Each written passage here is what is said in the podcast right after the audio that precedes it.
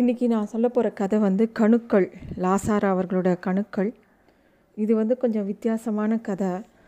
இது கதைங்கிறத விட சம்பவங்களின் கோர்ப்புன்னு சொல்லலாம். ஒரு கரும்பை நினச்சிட்டோன்னா க கணு கரும்பில் வந்து கணுக்கள் இருக்கும். இது மாதிரி இந்த க சம்பவங்களை பிணைக்கிறது எல்லாமே. ஒவ்வொரு கதையும் ஒரு ஒரு கணு. அந்த மாதிரி நம்ம உருவகப்படுத்திக்கணும். லாசாரா கதைகள் எப்பயுமே வந்து நம்மளை சுற்றி நடக்கிற நிகழ்வுகளின் பதிவு தான். அதில் அவர் கண்டெடுத்த பல அபூர்வமான தருணங்கள் பல விஷயங்கள் அவர் மனசை தொட்ட விஷயங்களை அவர் சொல்லிக்கொண்டே போவார். அது நம்மளையும் நிறைய இடங்களில் சிரிக்க வைக்கும் அழ வைக்கும் நெகிழ வைக்கும். இந்த கணுக்கள் கதையும் அப்படித்தான்.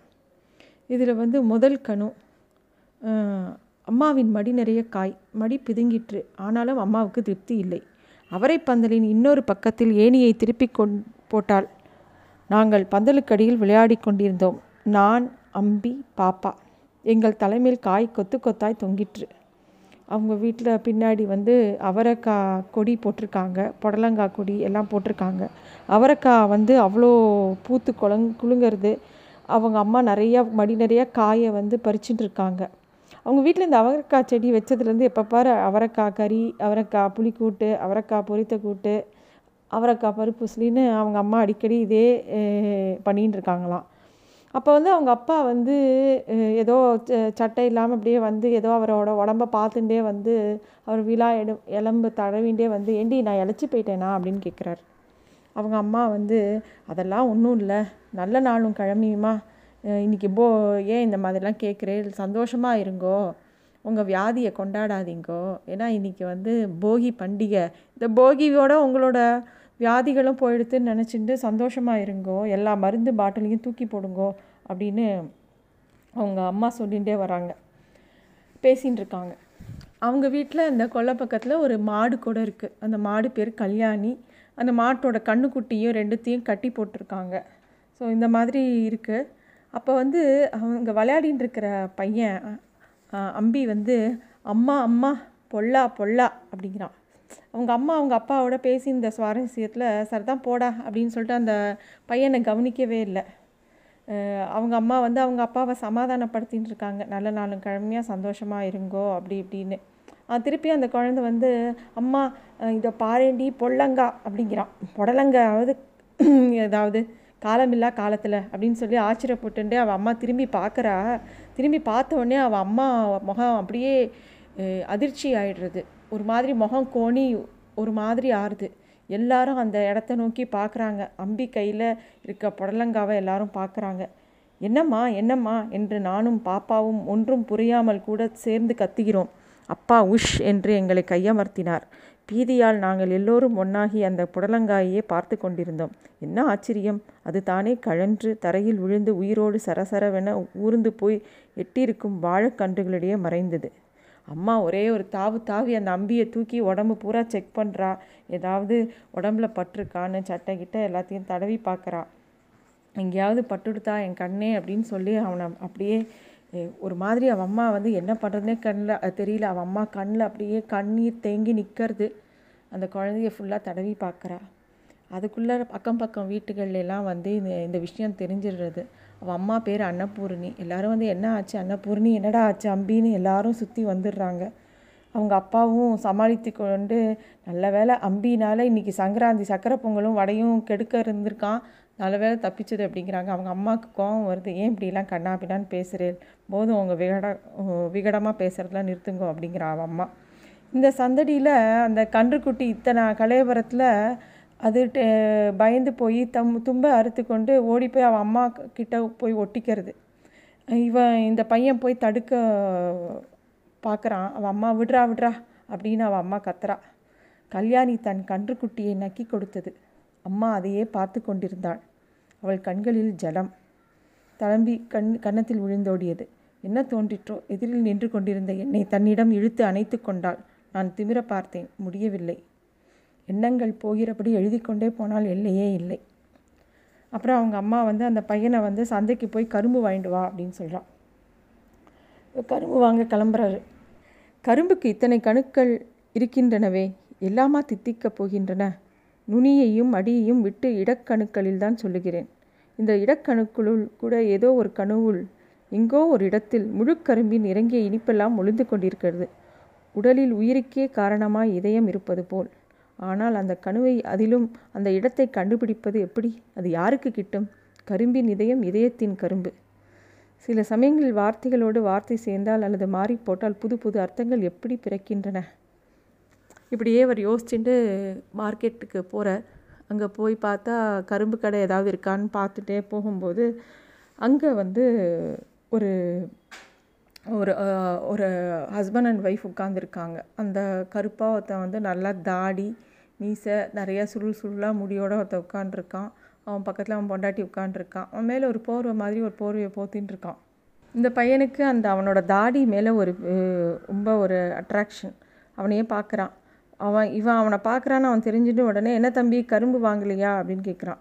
கரும்பை ரொம்ப நோட்டம் விட்டுண்டு கரும்பு வாங்க தெரிஞ்ச மாதிரி இந்த பையன் அங்கே அந்த கடை வாசலில் நிற்கிறான் சரி கரும்பு அப்படி அப்புறம் வாங்கலாம்.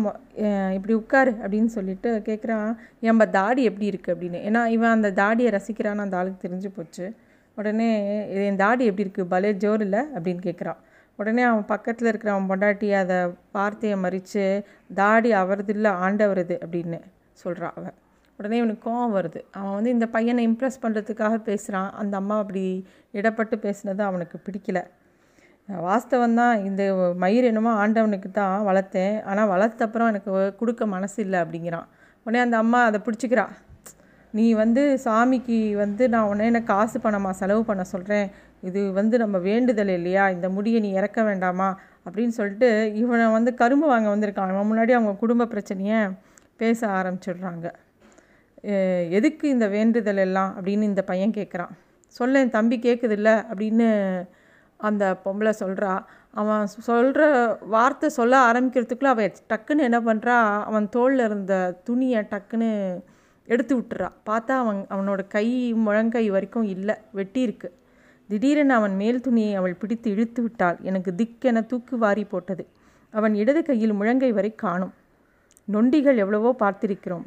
ஆனால் அவளுடைய திடீர் செய்கையாலும் நான் அதற்கு சற்றேனும் தயாராக இல்லாததாலும் அவன் முடமையில் ஒரு பயங்கரம் ஏற்பட்டது. என் மனத்தின் மு முழுக்கு உடலையும் தாக்கிற்று. அவன் ரொம்ப கோவம் வந்துடுறது. அவன் அவளை முறைச்சி பார்க்குறான். அவளுக்கு என்னமோ அதை ஆயிடுறது. அவன் சொல்கிறான் என்ன தம்பி இந்த கையை பற்றி உனக்கு என்ன தெரியும்? இந்த கையில் அவ்வளோ வேலை பண்ணியிருக்கேன் நான். எவ்வளோ ஊருக்கு சுற்றிருக்கேன் தெரியுமா? எனக்கு எத்தனை விதமான அனுபவம் தெரியுமா? அப்படின்னு அவன் சொல்லிகிட்டே வரான். படுபாவி இவளால் தான் என் கை போச்சு அப்படின்னு சொல்கிறான் உடனே அவள் சொல்கிறா தெரிஞ்சவங்க தெரியாதவங்க எல்லாருக்கிட்டேயும் என்னை அப்படியே திட்டி திட்டிகிட்டே இரு. உனக்கு இன்னுமா ஆத்திரம் போகலை அப்படின்னு அவள் கேட்குறா அவங்க குரலில் ஒரு அலுப்பு தட்டு அவள் குரல்லையும் ஒரு அலுப்பு தட்டுறது அவளுக்கு கொஞ்சம் அழுக வர மாதிரி இருந்தது. இந்த இவனுக்கு இந்த பையன் கரும்பு வாங்க வந்தவனுக்கு என்னடா இது? நம்ம பாட்டுக்கு இங்கே கரும்பு வாங்க வந்தால் இவங்க ரெண்டு பேரும் என்னமோ பேசின்னு இருக்காங்களே அப்படிங்கிற மாதிரி தோன்றுறது இப்போ அவன் சொல்கிறான் அவன் கதையை சொல்ல ஆரம்பிக்கிறான் அந்த கரும்புக்காரன். உனக்கு தெரியாது தம்பி நான் சின்னப்பையிலேருந்து இவ தான் எனக்கு அப்படின்னு சொல்லிட்டு எல்லோரும் முடிவு பண்ணியிருந்தாங்க. நான் வந்து இவங்க நினை எதிர்பார்க்குற மாதிரி நான் வளரலை. நான் சின்ன வயசில் எனக்கு படிப்பு பெருசாக ஏறலை. நான் பாட்டுக்கு ஊரை விட்டு போயிட்டு பல ஊருக்கு திரிஞ்சேன் பல வேலை கற்றுக்கிட்டேன் பல தொழில் கற்றுக்கிட்டேன் பல பேரை பார்த்தேன். எனக்கு நிறையா ஊர் அனுபவம் ஜாஸ்தி. அப்புறம் நான் ஒரு நாலஞ்சு வருஷம் கழித்து திரும்பி வந்தேன். திரும்பி வந்தால் நானும் கொஞ்சம் பெரியவனாகிட்டேன் அவளும் பெரியவளாயிட்டா. ஆனால் வந்து எங்கள் ரெண்டு பேருக்கும் யாரும் கல்யாணம் பண்ணுற மாதிரி உத்தேசிக்கலை. ஒரு நாள் இதே மாதிரி ஒரு பொங்கல் பண்டிகை. அப்போ எங்கள் ஊரில் ஒரு விளையாட்டு உண்டு. கரும்பு மேலே தூக்கி போட்டு அருவாளால் வெட்டி விளையாடுவாங்க. நானும் ஒரு நாள் மூளையில் வேடிக்கை பார்த்துட்டு நின்னேன். அப்போதா இவ கை இடுப்பில் கூடையை வச்சுட்டு வேடிக்கை பார்க்க நின்னா. இவளை பார்த்ததும் நான் பந்தயத்தில் கலந்துக்கிட்டேன் கையை நீட்டி மணிக்கட்டு மேலே கருப்பங்கணுவை வச்சு கத்தியை கூட ஓங்கிட்டேன். அப்போ என் போரா காலம் இவ்வளோ லேசாக ஓரக்கண்ணால் பார்த்தேன். அவள் எண்ணத்தில் இப்போது நான் எவ்வளோ பெருசாக இருக்கேன்னு பார்க்கணுன்னு தான் வச்சுக்கோயேன். எல்லாருக்கும் இருக்கிற எண்ணம் தானே. அப்போ அந்த சூனியக்காரி பல்லில் விரலை வச்சுக்கிட்டு கடிச்சிக்கிட்டு சிரிச்சா. கை மேலே கத்தி இறங்கிடுச்சு. இவன் ஆக்சிடெண்ட்டில் அவன் கையை அவனே வெட்டின்றான் உடனே இவனை கொண்டு போய் ஆஸ்பத்திரியில் போடுறாங்க. மூணு நாலு நாள் ஆஸ்பத்திரியில் கிடக்கான். இவன் கையை வெட்டி எடுத்துடுறாங்க. அப்போ இவனோட அப்பா வந்து இந்த பொண்ணோட அப்பா வந்து பார்க்குறாரு. பார்த்துட்டு இவனை ஆஸ்பத்திரியில் வந்து பார்த்துட்டு திரும்பி போயிடுறாரு. அப்புறம் இவன் டிஸ்சார்ஜ் ஆகி வெளில வந்தவொடனே இவனுக்கு தெரியுது அவங்க வீட்டில் அந்த பொண்ணுக்கு வேறு இடத்துல கல்யாணம் பேச போகிறாங்கன்னு சொல்லிட்டு. தெரிஞ்ச உடனே இவனுக்கு ரொம்ப கோவம் வந்துடுது நேராக அவங்க அப்பாட்ட போய் நியாயம் கேட்குறான் அவங்க அப்பா அதெல்லாம் நாளைக்கு பஞ்சாயத்தில் பார்த்துக்கலான்னு சொல்லிடுறாங்க. இவன் வந்து என்னது? பஞ்சாயத்தா? சரி அதையும் பார்த்துடலாம் அப்படின்னு அவன் சொல்கிறான் அப்புறம் மறுநாள் காலையில் அவங்க வீட்டு வாசல்லே பஞ்சாயத்து கூடும்போது இவன் நேராக வீட்டுக்குள்ளே போய் அந்த பொண்ணை கையை பிடிச்சி தர தரன்னு இழுத்துன்னு வரான். இப்போ நான் இவள் கையை பிடிச்சி இழுத்துட்டேன். எவன் இவளை கட்டுறான்னு பார்ப்போம் அப்படின்னு சொல்லி ஒரே தகராறு பண்ணி கடைசியாக அவளையே கல்யாணம் பண்ணிக்கிறான். ஆனால் கல்யாணம் பண்ணிட்டாலும் அவனுக்கு அப்பப்போ அவங்க வீட்டில் அவனுக்கு பண்ண துரோகமும் அவன் கையை வெட்டிக்கிட்டு அவனோட இயலாமையும் அவனுக்கு ஆத்திரம் ஆத்திரமாக வருது. அவகிட்ட அதை சொல்லி காமிச்சு குத்தி காமிச்சிக்கிட்டே இருக்கான். அங்கே ஒரு அணிலை துரத்தி கொண்டு ஒரு பூனை ஓடி வந்தது. அணில் மரத்தின் மீது ஏறிக்கொண்டு பூனையை பார்த்து சிரித்தது. எதுக்கு சொல்ல வந்தேன்னா நான் தேசமாக சுற்றினப்போ இவளை விட ரம்பையெல்லாம் பார்த்துருக்கேன். ஆனால் நம்மளை ஏமாற்றணுங்கிற எண்ணம் வைக்கிறப்ப தான் எனக்கு வெறி வருது அப்படின்னு அவன் சொல்கிறான் இவங்க ரெண்டு பேரும் அவங்க கதையை பேசி முடிக்கிறாங்க. அப்போ வந்து இவ இவர் வந்து சரி நான் கிளம்புறோங்கிறவுடனே நீ கரும்பு வாங்கலையாப்பான்னு சொல்லிட்டு ரெண்டு கரும்பு கொடுக்குறாங்க. அவன் கரும்பை வாங்கிட்டு வீட்டுக்கு வரான்.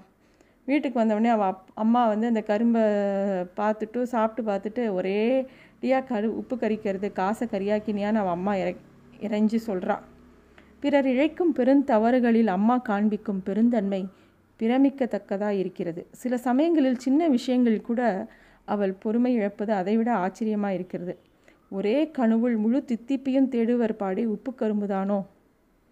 இது ஒரு கணு. அவர் சொல்கிறது அடுத்த கணு. இதே காலங்கள் ஓடுறது. இதே பையன் பெரியவனாக ஆயிடுறான் அவன் அம்மா இறந்து போயிடுறாங்க. அம்பியும் எங்கேயோ ஒரு ஊரில் போய் பெரிய அம்பிக்கு பெருசாக படிப்பு வரல. அதனால் அவன் பிஸ்னஸில் இறங்கி பெரிய பணக்காரனாக ஆயிட்டான். இவர் வந்து அந்த வீட்லேயே இருக்கார். அம்மாவுக்கு அம்பி மேலே ரொம்ப உயிராக இருந்தாங்க. அம்பியோடையே இருந்து அவங்க காலம் முடிஞ்சு போகிறது இவர் இவர் வந்து இவர் அதே வீட்டில் அவங்க அம்மா போட்டிருந்த தோட்டத்தில் இப்போ எல்லாம் போய் ஒரே ஒரு வாழைக்கன்று மட்டும் நின்றுட்டுருக்கு இவரோட மனைவி பேர் லக்ஷம். அந்த லக்ஷத்துக்கு அந்த ஒரு வாழை மரம் கண்ணை உறுத்திகிட்டே இருக்குது இவங்க வீட்டில் இருக்கும்போது இவர் வந்து அந்த ஊர்லேயே வந்து ஸ்கூல் வாத்தியாராகவும் இருக்கார். ஸ்கூல் வாத்தியாராக இல்லாமல் வீட்டில் டியூஷன் எடுத்துட்டுருக்கார் அந்த ஊர்லேயே போஸ்ட் மாஸ்டர் வேலையும் இவருக்கே கொடுத்துருக்காங்க. அதனால் தபால்களை சேகரிக்கிறது தபால் தலைகளை விற்கிறது இதெல்லாம் அவரோட வேலையாக இருக்குது அப்போ அந்த வீட்டில் வந்து திடீர்னு அவர் ஏதோ யோசனையில் இருக்கும்போது அவங்க வீட்டுக்குள்ளே ஏதோ ஒரு நிழல் ஆடுறது. வா வா ஸ்ரீமதி. ரெண்டு நாளாக எங்கள் ஆற்று பக்கமே காணும் இவர் மனைவி பேசுகிறாங்க பார்த்தா ஸ்ரீமதிங்கிற பொண்ணு கை கூட ஒரு சின்ன பையனை கூட்டின்னு அவங்க வீட்டுக்குள்ளே வரா. ஆமாம் மாமி. தங்க மா மாமியாத்தில் அப்பெல்லாம் இட கூப்பிட்டாங்க. அப்புறம் வந்து ருக்கு மாமியாத்து வாத்து மாமனாருக்கு வந்து உடம்பு சரி இது திவசம் அதுக்கு சமைக்க போயிருந்தேன். அப்படின்னு இந்த ஸ்ரீமதியோட பிழப்பே இப்படித்தான் நடந்துட்டுருக்கு. இப்போ அந்த ஸ்ரீமதிங்கிறவ யார் அப்படின்னா அந்த ஊரில் அவள் ஒரு அவள் அவளும் அவள் குழந்தையும் இருக்கா. அவள் புருஷன் வந்து பல நாள் வேலை தேடி அவனுக்கு வேலையே கிடைக்காம இந்த ஸ்ரீமதி ஒரு நாலஞ்சு மாதம் கர்ப்பமாக இருக்கும்போது அவளை விட்டுட்டு சிங்கப்பூரில் வேலை கிடச்சிருக்குன்னு கிளம்பி போயிடுறான். இந்த பொண்ணு வந்து அவன் யாரும் இல்லாமல் தனியாக இருக்குது அப்புறம் அவனுக்கு குழந்த பிறக்கிறது. புகுந்த வீட்லேயும் பெரிய சப்போர்ட் யாரும் இல்லை. சொல்லிக்கிற மாதிரி எந்த உறவும் இல்லை. பிறந்த வீட்லேயும் ஒரு பாரமாக தன்னை சரியாக ட்ரீட் பண்ணலன்னொடனே அந்த பொண்ணு வந்து அந்த குழந்தைய வச்சுன்னு இந்த ஊரில் ஒரு சி கோவிலை ஒட்டி ஒரு சின்ன ரூம் மாதிரி ஒரு வீட்டில் குடியிருக்கு.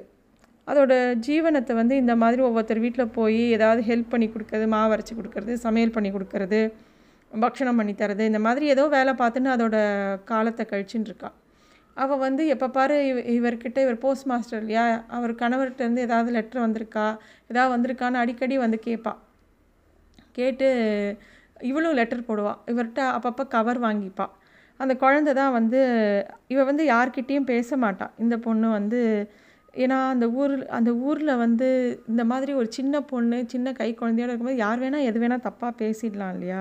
ஆனாலும் அந்த ஊரே கண்டு இவளை கண்டு ஏனோ கொஞ்சம் அஞ்சி முடங்கியது. எது இவள் வந்து அந்த பையனை கூட்டி இந்த போஸ்ட் ஆஃபீஸ்க்கு வருவாள் அவர்கிட்ட வந்து அந்த பையனை வந்து அம்மா மாமா அம்மா ஒரு கவர் வாங்கிட்டு வர சொன்னான் அப்படிமா அவனுக்கு கவர்னு கூட ஒழுங்காக சொல்ல வராது. அவ்வளோ சின்ன குழந்தை அது. இவர் ஒரு வா டக்குன்னு ஒரு கவர் எடுத்து கொடுப்பார். அவன் இதே வழக்கமாக இருந்தது. சில சமயம் அவள் காசு கொடுப்பா சில சமயம் கடன் சொல்லிட்டு கவர் வாங்கிட்டு போவா. இப்படியே அவர் காலங்கள் போயின்றது. கிராமத்தை வளைச்சி ஒரு வாய்க்கால் ஓடியது. அதன் மூளை ஊற்று வீட்டிலிருந்து ஒற்றை மயில். இவர் ஒரு நாள் அந்த வாய்க்காலை நோக்கி போகும்போது அங்கே வந்து ஸ்ரீமதியும் அவர் குழந்தையும் பார்க்குறார் ஸ்ரீமதி வந்து ஒரு மூட்டை ஏதோ கொஞ்சம் துணியை துவைக்க உட்காந்துருக்கா இவர் வந்து இவர் வந்து அவரை அவங்கள பார்க்க முடிஞ்சது. அவங்களால இவரை பார்க்க முடியாது. அப்போ அவர் கண்ட காட்சி அவர் மனசை ரொம்ப உருக்கிடுது. அவ துணி அவ ஸ்ரீமதி முன்னாடி ஜலமுகம் அகன்று விரிந்தது. அவள் நாட்டம் ஜலத்தின் நடுவில் ஏதோ ஒரு மீன் துள்ளி சுழித்த சுழியிலும் அச்சுழியில் ஜலத்தின் விதிர் விதிர்ப்பிலும் பதிந்திருந்தது. நெற்றி பொட்டுமயிர் சற்று பழட்டியாய் மாலை காற்றில் அசைந்தது. முக முகத்தில் முன்னூறு மூவாயிரம் வருடங்கள் காலத்தின் வரையே கடந்த வயோதி வயதே இல்லாத வயோதிகம் கவிந்திருந்தது. அவள் எதையோ யோசனையில் அப்படியே பார்த்துட்டுருக்கா அவளோட ரவிக்கை வந்து அப்படியே தண்ணியில் மிதந்து போகிறது அந்த வாய்க்காலில். அவள் அதை கவனிக்கவே இல்லை. குழந்த தான் அம்மா அம்மா வவிக்க வவிக்கங்கிறது அதுக்கு ராவே வரல. அதை பார்த்த உடனே அவளுக்கு அவளே ரொம்ப ஏழ்மையில் இருக்கா. அவள்கிட்ட துவைக்க கொண்டு வந்த ஒரு ரவிக்கையும் அந்த தண்ணியோடு போகவும் எல்லா துக்கமும் சேர்ந்து அவளுக்கு ரொம்ப அழுக வந்து ஓன அழறா. அதை பார்த்தவொடனே இவருக்கு ரொம்ப மனசே ரொம்ப துக்கமாயிடுறது. அப்போ இவருக்கு ஒரு சம்பவம் ஞாபகம் வருது. முன்னொரு நாள் நடுத்தரில் ஒரு ஆடு படுத்திருந்தது. அவசரமாய் பந்தய வேகத்தில் வந்த ஒரு சைக்கிள்காரன் அது மேலே வண்டியை ஏற்றிவிட்டு இறங்கி கூட பாராது விட்டடித்து கொண்டு போயே போய்விட்டான். ஆட்டுக்கு நடுமுதுகு ஒடிந்து விட்டது. ஒவ்வொரு முறையும் எழுந்திருக்க முயலுந்தோறும் ஒரு அலறல் தான் அது நின்று கிளம்பி அதை கீழே தடுகிறதை ஒழிய அதனால் நிற்க முடியவில்லை. அதன் குட்டிக்கு என்ன தெரியும்? அது பால் குடிப்பதற்காக அதை சுற்றி சுற்றி முனகி முனகி முகிர்கிறது. இதை பார்க்கையில் அந்த ஞாபகம் சொல்லாமலே என் கண்முள் எழுந்தது. தலையை பிடித்து கொண்டு நடந்தேன். நெற்றி கசகசத்திருந்தது. அவ வந்து இதெல்லாம் அவர் நினச்சி பார்த்துட்டு இருக்கார் இவ அந்த ஸ்ரீமதி அடிக்கடி இவங்க வீட்டுக்கு வருவா. அவள் வந்து அந்த அவரோட ஒய்ஃப் லக்ஷத்துக்கிட்ட பேசின்னு இருக்கிறது இவர் காதில் விழருது ஏ மாமி இந்த குழந்தைய நான் இந்த இவர் எனக்கு காசு பணம்லாம் நிறையா சம்பாதிச்சுலாம் வர வேண்டாம் மாமி. சிங்கப்பூர்லேருந்து. ஒரு மனுஷனாக ஒரு புருஷனாக என் கூட இருந்தால் போகிறாதா நான் இப்போ பண்ணுற வேலையை அப்போ இன்னும் நான் பல படங்காக செஞ்சு அவருக்கும் சம்பாதிச்சு கொடுத்து நானும் நாங்கள் கௌரவமாக வாழ மாட்டோம்மா. இவர் வந்து எங்கேயோ இருந்துன்னு எனக்கு எவ்வளோ கஷ்டமாக இருக்குது தெரியுமா? அதுவும் இந்த குழந்த முன்ன மாதிரி இல்லை மாமி. நேற்று ராத்திரி நான் கடிதம் எழுதின்னு இருக்கேன். இவனும் கூட உட்காந்து அந்த லெட்டரில் ஓரமாக அவனுக்கு தெரிஞ்சதெல்லாம் எழுதுகிறான் அப்பாவுக்கு அந்த லெட்டரை அப்பா வாசிக்கட்டும் அப்படின்ட்டோ. திடீர்னு நினச்சிண்டாப்பில் பாதி விளையாட்டில் ஓடி வந்து அப்பா எப்போ வருவார்னு எனக்கு கேட்குறான் ரொம்ப படுச்சுட்டிகையாக இருக்கான் அந்த குழந்தைன்னு அவள் வந்து ரொம்ப வருத்தப்பட்டுருக்கா இந்த விஷயம்லாம் இவர் காதலியே விழுந்துட்டுருக்கு ஏன்னா ஒரு அஞ்சாறு மாதமாக அவள் கணவர்கிட்ட இருந்து க கடிதமே வரல. அதனால் டெய்லி வந்து கடிதம் வந்திருக்கா கடிதம் வந்திருக்கான்னு இவங்க கேட்குறாங்க இவங்களும் கவர் வாங்கி லெட்டர் போடுறாங்க. ஆனால் எந்த ஒரு பதிலும் சிங்கப்பூர்லேருந்து வரலை. இந்த எல்லா கதைகளுமே இந்த மூணு கதைகளுமே பொங்கல் அன்னைக்கு தான் நடக்கிறது. அப்போ வந்து இவர் வந்து இந்த க கடிதத்தெல்லாம் அடிக்கின்னு இருக்கும்போது ஒரு கடிதத்தை பார்க்குறார் ஸ்ரீமதி அம்மாள் அவர்களுக்குன்னு ஒரு கடிதம் வந்திருக்கு. அதோட கவரை எடுத்து எடுத்து பார்க்குறவருக்கு ரொம்ப சந்தோஷம். லெட்டரா ஸ்ரீமதிக்கு ஒரு வழியாக லெட்டர் வந்துடுத்துன்னு இவருக்கு ஒரு சந்தோஷம் வருது. ஆனால் அந்த சந்தோஷம் கொஞ்ச நேரம் தான் இருக்குது கடிதத்தை எடுத்து முன்னும் பின்னுமாய் திருப்பி பார்த்தேன். தபால் தலைமையில் சிங்கப்பூர் முத்திரை விழுந்திருந்தது. ஆனால் கையெழுத்து வேறதாய் இருந்தது விலாசத்தின் கையெழுத்து எனக்கு பழக்கம்தானே? எனக்கு ஏதோ சந்தேகம் தட்டிற்று. நான் என்ன செய்தேன் என்பதை உணரும் முன்னரே கடிதத்தை பிரித்து விட்டேன் அதில் இருந்தவை நாலந்து வரி வரிகள்தான் அவைகளை படித்து அவைகளின் அர்த்தம் மூளையில் தோய்கையில் கொக்கி போல் வளைந்து குறிய நகங்களை விரித்து கொண்டு புலிப்பாதன் என் முகத்தில் அரைந்தது. கண்கள் இருண்டன. அறையும் ஜன்னலும் அதற்கு புறத்தில் புலப்படும் தெருவும் எதிர்சாரி வீடுகளும் அதிர்ச்சியில் ஆடி மிதந்தன. எதிர் வீட்டு திண்ணையில் சாத்தியிருந்த ஒரு வண்டி சக்கரம் கிருகிரு என்று சுழன்றது.